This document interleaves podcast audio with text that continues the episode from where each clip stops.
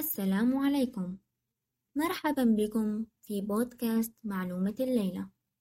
نظرا لأن أغلب الأشخاص في عصرنا الحالي من محبي الاستماع إلى المعلومات والقصص المميزة والجديدة اخترت أن أقوم بقراءة معلومة مختلفة مرة كل أسبوع من خلال البحث عنها وتلخيصها ومناقشتها معكم في الليل.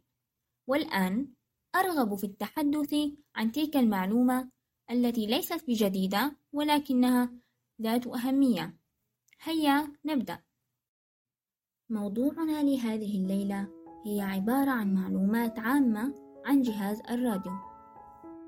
يعرف الراديو لغة بأنه نظام بث صوتي أو عمل يتم بثه إلى الجمهور المتلقي.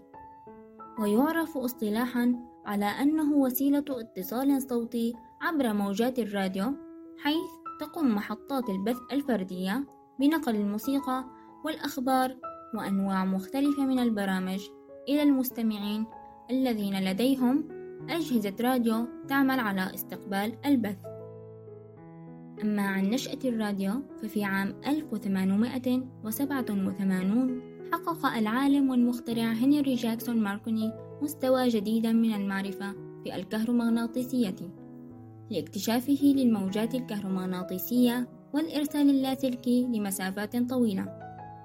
وتم إنشاء أول محطة إذاعية في لندن قام ماركوني بتركيبها في 2 سبتمبر 1921 وعندما نأتي للتحدث عن التطورات التي حدثت للراديو من بداياته فلقد كان أول استخدام للراديو في ذلك الوقت كوسيلة للتواصل مع السفن البحرية.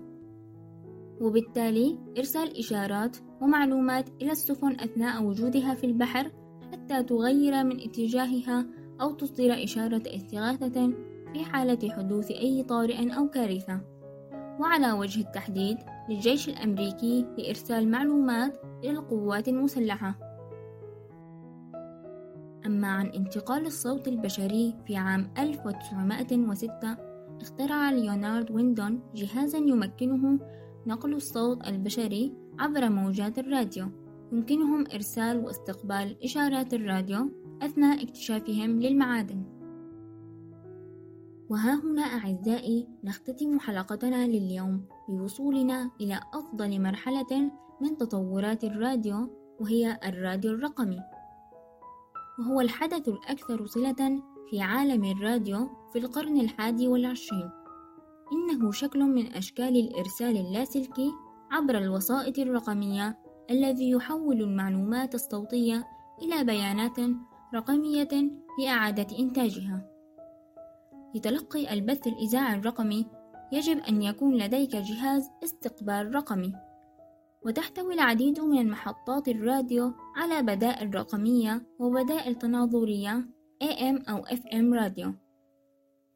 اليوم على الرغم من التقدم التكنولوجي وظهور التلفزيون في منتصف القرن العشرين ربما احتلت الإذاعة مقعدا خلفيا لكنها تمكنت من تغطية نفقاتها وعدم تركها وراءها في الواقع.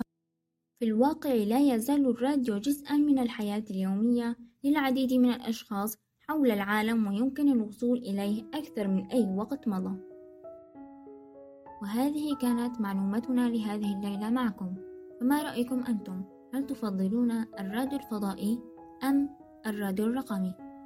شكرا لاستماعكم كانت معكم محدثتكم دعاء محمد